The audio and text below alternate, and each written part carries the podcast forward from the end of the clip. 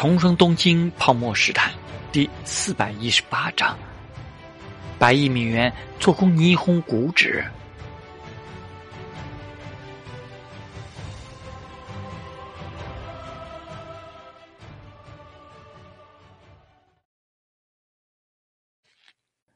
在野岛达雄眼中，陶志明第二天一早，先是私人飞机飞去了北海道，带着昨天见到的那个女人，在那边滑了个雪。晚上便又直飞香岛，他直呼：“好家伙，上天正欲要是知道了这件事，大概真的会砍他吧！”一天之内，东京、北海道、香岛简直宠的没边了。私人飞机不要油钱的吗？倒是李嘉欣清楚，陶志明也不算是专门带着他到北海道玩，因为和他一上午一起玩了一阵之后，中午见的人，李嘉欣认识。那是去年福布斯再次公布全球富豪榜时那个封面上的首富霓虹西武集团的拥有者第一名，他自然又和陶志明一起在第一名所经营的这个滑雪场，由第一名亲自接待了午餐。而出席这个午餐的还有一个年轻人。陶之命介绍说：“这是霓虹那个三菱财团其中一个大股东家族赤岩家族原先的少主，现在把家业让给别人打理，他跟陶之明一起混了。据说原来还在陶之明的舞厅中当歌手混过一阵子。对此，李嘉欣只能暗自感慨：财团大股东家族的少主。”那岂不是说他的身份比香岛的什么李少、郭少都要强得多？这样的人放在大财团大股东家族的接班人不干，跑来跟着他混，还有什么好说的？李嘉欣从第一名和那个吃盐羊水有点诧异的眼神里看得出来，陶志明之前没有带其他女人和他们见面的先例。他虽然不会霓虹语，但上田下那。这些词的发音，来之前他特地学了学，果然从第一名口中听到了他的名字，还是那种调侃的语气。这个午餐，李嘉欣听不懂他们谈的是什么事，只看到第一名和陶志明的表情都很认真，而那个赤岩羊水只听陶志明的，似乎是来负责后续工作的。吃完午餐，那个赤岩羊水就跟着第一名走了。而陶志明则在这个滑雪场给李嘉欣买了一套滑雪器具，然后存放在这里。李嘉欣觉得很甜蜜，这就是以后经常会带着他过来玩的意思。回香岛的路上，他在问道：“今天又是谈的什么生意啊？”他在东京开发一大片新城区，拉我一起住货，总投资有两兆亿，也就是差不多一千二百亿港币吧。陶志明又揉着脑袋，头疼。这次李嘉欣学乖了，伸出手指帮他揉着。就算赵元熙就坐在不远处，他也不在乎，反正他肯定知道。于是就听赵元熙说了：“东京的房价已经很危险了，他钱多，都知道拉你入股分担风险。半导体厂那边，尼康的光刻机你也买了，阿斯麦的光刻机你也买了。”两家厂的设备，两套人马去美国，想拿下英特尔的 CPU 代工订单，安的环境和工艺质量必须达到他们要求的标准。这块儿今年还得额外投入至少五亿港币。李嘉欣人都是有点麻的，这几天他听到的数字全是以亿为单位。陶之命闭着眼睛，英特尔的代工订单是必须拿下的。港岛那边的湾机店也在跟他们谈这件事，他们起步比我们早一点。去年一场大火，他们的步调已经比我们慢了。陶志明睁开眼睛，淡淡瞥了他一眼：“我们这边自己做好就行。”李嘉欣听得心里直打鼓：“什么大火？听上去像是什么竞争手段？”我们是阿斯麦的股东，阿斯麦在湾机店有百分之二十七点五的股。保险公司虽然认了这个保单，但要交给他们十七台光刻机，为什么不优先供应我们？赵元熙有点想不通的模样。代工这种模式，两家去闯总比我们一家去闯要好。陶志明的声音仍然是平淡的。何况为了让严启龙直接去做那个慈善基金的负责人，他提出条件，让我买他们三菱旗下尼康的光刻机，价格比外面的公道。为什么不买？阿斯麦的光刻机现在还比不过尼康。唉，赵云熙有点无奈的长叹一口气。我知道，霓虹那边的关系也很重要，但是两套设备，两条生产线，现在却一个订单都没有，我着急呀！老赵，陶之命提高了一点音调。让李嘉欣吃了一惊，这两人私底下现在似乎对那个什么半导体工厂有点分歧。霓虹的半导体现在因为米国的制裁全面收缩，宙国那边得到了米国的技术支持，霓虹这边也在通过宙国用投资和授权代工的方式想绕过米国的制裁。陶志明皱着眉头解释着，在半导体领域的投资不是为了眼前一年两年的利润。这是着眼十年、二十年之后的未来。缺钱，你跟我说，我拿出来。赵云熙默不吭声了。机舱里的气氛有点压抑。他们说的东西，李嘉欣听不懂，但看得出来，两人在那个厂的事情上确实有分歧。过了好一阵子，赵元熙才说：“你把霓虹那边的一些产业卖掉，资金抽出来了，香岛的房地产不是最好的投资方向吗？”世城和游艇母港这种，都是你说的十年、二十年之后的未来。但霓虹那边才是我们现在赚钱的产业。卖了之后，投到香岛这边的影视城、游艇母港和半导体工厂，什么时候才能再赚回来？霓虹的资金板块我又没丢。陶志明顿了顿，才谈道：“我知道你现在主要的股都在香岛的陶氏集团这边，”我在蟠桃会再配给你百分之一的股份。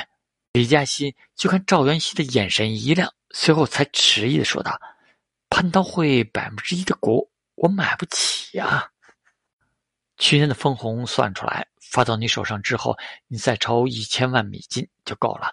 我还是只按一股三千万给你算。这道题李嘉欣会，就是说陶志明最核心的公司现在是按三十亿美元算的。”听他话的意思，这显然是给赵元熙的价码。也就是说，如果外人想进入他的核心控股公司，价钱也许要翻倍。陶之命的身价不止福布斯说的三十多亿美元，并且似乎这个赵总去年的分红就一千多万美元，那不是一亿多港币？只听赵元熙还是嘟囔了一句：“哥伦比亚影业现在亏损严重，负债那么多。”偷了他，扭亏为盈，恐怕也得十年。陶志明笑起来说道：“老赵，过了这个坎儿，我们就百亿美元级别了。有过这个坎儿，眼前有些困难就得克服，这不是才不到三年吗？你要信我的眼光。那倒是。另外，我觉得无线台的股份也可以脱手一些了。现在股价已经涨回去了。”陶志明立刻就摇着头。捏捏李嘉欣的手，笑着说：“简嘉欣肯跟我，他要非要试一试做演员，我当然得想办法捧一捧他。今年挑一部好戏，让他做女主，我要把股权脱手了，邵生就不必卖我这个面子了。”赵云熙皱了皱眉，随后才挺没劲儿的应了一句：“好吧。”李嘉欣心花怒放，当面就亲了陶志明一口，然后说道。我一定会好好演的，我等着你哭的那天。不信我，这么看扁我，要是卖错了怎么办？那当然就继续搬当做摇钱树了。听着他们开始嬉闹起来，张云熙说道：“我去眯一会儿。”他往机舱中段那边走去，心里觉得确实挺累的。陶志明那家伙演戏的时候咋就那么游刃有余？不过赵元熙有点想不通。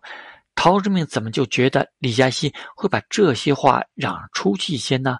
如果说是对他是否可靠得住的试探，倒是说得过去。之前他和李嘉欣明明没有多少深交，为什么会觉得他嘴巴不严？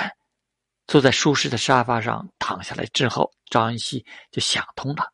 管他呢，这个家伙既然已经开始在香岛留情了，就算李嘉欣的嘴巴真的严，自然还有不严的人。他总有别的办法让其他人听到陶志明的现状，并且对之深信不疑。果然，就像赵元熙想的一样，陶志明这趟来到香岛，大张旗鼓的到了半导体工厂视察，摆足了严厉的架势，甚至像是挑刺。反反复复说了，这是高科技的工厂，一切都需要严格按照设计标准来。米国那边的要求很高，无尘无尘。尼康那边的工程师跟我说了，培训的时候懒散敷衍，到底是怎么管理的？还有。防火绿化，温机店那边怎么烧的？不吸取教训，赵元熙，你要是干不好，就早点让位子。什么叫现在还没有开始生产？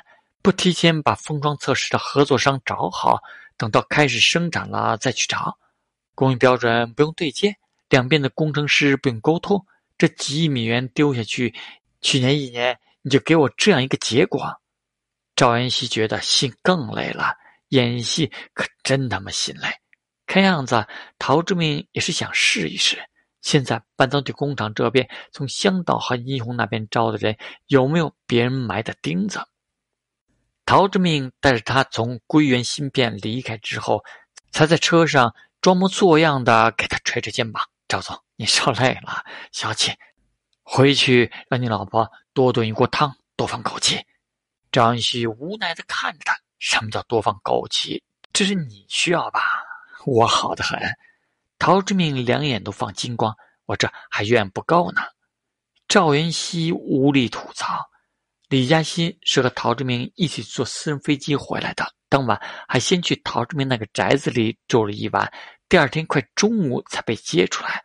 后来又去了一处高档的餐厅共进了午餐。下午，她虽然是和闺蜜一起去一个豪宅楼盘看了房，但凭她刚出道的身价，哪里买得起那里的房子？香岛的狗仔何其厉害！正饱受关注的新任港姐和在香岛名声越来越响的新晋豪门，这样的花边新闻当晚就上了一些报纸杂志。似乎这次不再是之前捕风捉影的事。楼盘的售楼小姐振振有词说。李嘉欣手上戴着一枚足足十克拉的钻戒，晚上看到报纸的邱淑贞有点呆，然后便鄙视着嘟囔着：“花心大楼吧，不知道是不是又在那游艇上。”而拍戏间歇期收工在家的关之琳，则懒慵的捏着红酒杯，嘴角含着嘲弄的笑，眼神却很迷茫。别有目的的李剧则八卦的直接问陶志明：“真的拿下了？”霓虹那边的未婚妻要跑了，先谈着，先谈着。陶志明只是敷衍，还是陶哥厉害。不过这下你的香岛要招恨了，恨 我干什么？这当然只能恨自己没本事。这话好打击人，我也好恨。你得了吧，你小本子上一大排的目标都说我风流，向导这边我招惹过谁？向导之后才要正式聊起影视城的第一期。那边那个商业街区旁边数个年代风景区的开发进度问题，这个涉及到李家能不能将游艇木港那边那个南丫岛的另外一块地按时给他。说来说去就是钱的问题。年代风情街造到一定程度，对李家他们一起搞的那个商业街区的地价很有影响。毕竟今年关于新机场要迁的事会定下来宣布了。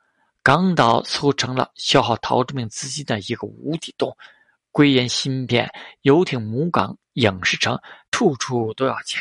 现在还多了一个宠妃，得讨他欢心。李家知道这些事情，陶雅人就会知道。陶雅人知道了，财团内部那些屁股已经歪的人就会知道。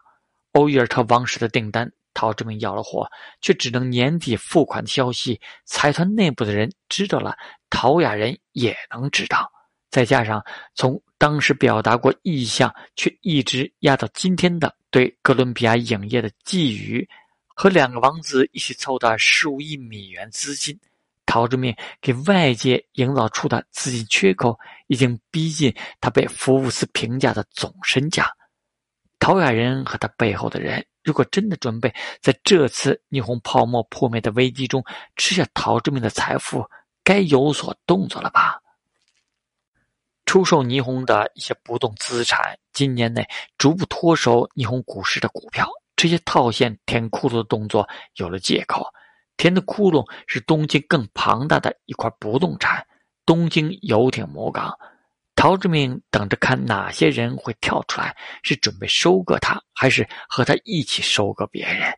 只有陶志明最信的那些人知道他现在真正的实力，除开足够应付现在布局被人断了资金链、要偿还债务的钱，他私人用来收购霓虹股市的空头资金一百亿美元已经布下去了。